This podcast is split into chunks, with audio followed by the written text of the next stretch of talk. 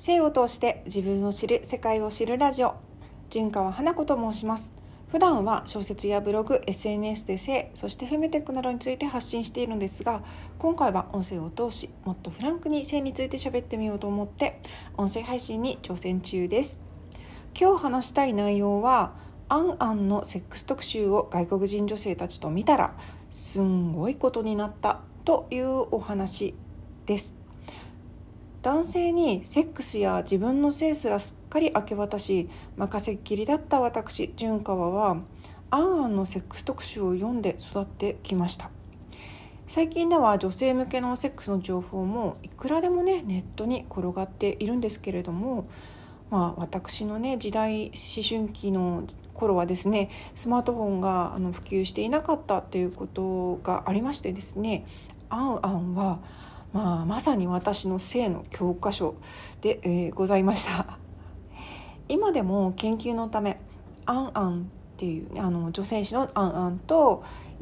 タガーザンですね。こちらのセックス特集を夏になるとね迷子を買ってお勉強させていただいています。どちらも出版社発売元がねマガジンハウスさんということでえ男性に男性にとってのセックスと女性にとってのセックスっていうものの違いっていうか比較があのしやすいんじゃないかなと思って、えー、見比べて、ね、読み比べて楽しんだりしています。うん、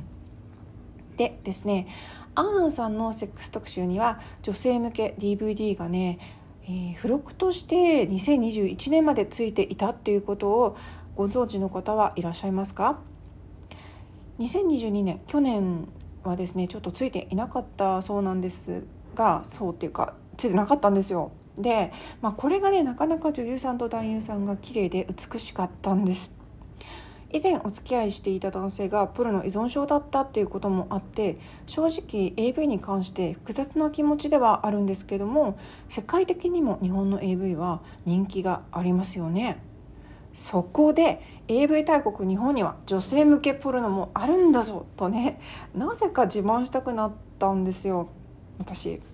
でこれをね女性外国籍の方と一緒に見ようじゃないかっていう会を身内で開いてみたのですがこれがとんでもないことになったので聞いてほしい。とその話をする前に少し真面目なお話をさせてください。皆さん日本のジェンダーギャップ指数についてはご存知でしょうか？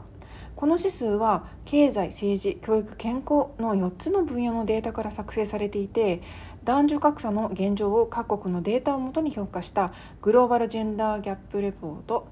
世界男女格差報告書というものがね、えー、発表されております。で2023年版で日本のジェンダーギャップ指数が146カ国中125位前年146カ国中116位から9ランクダウンしたっていうことがね明るみにされました。2006年公表開始以来日本の順位は最低になってしまったわけで政治については世界最低クラスの138位。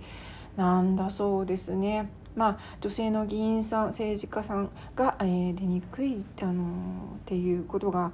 世界最低クラスですからね。男性にかなり任せっきりだっていうことが明るみになったっていうのも言えます。うんこのことから男女格差が埋まっていないということがね改めて示されたわけなんですよね。この結果は先進国中の中で最低レベルアジア諸国の中で韓国や中国 ASEAN 諸国より低い結果なんですよね。しかしそんなねジェンダーギャップ指数底辺の国日本で作られた AV は先ほど言った通り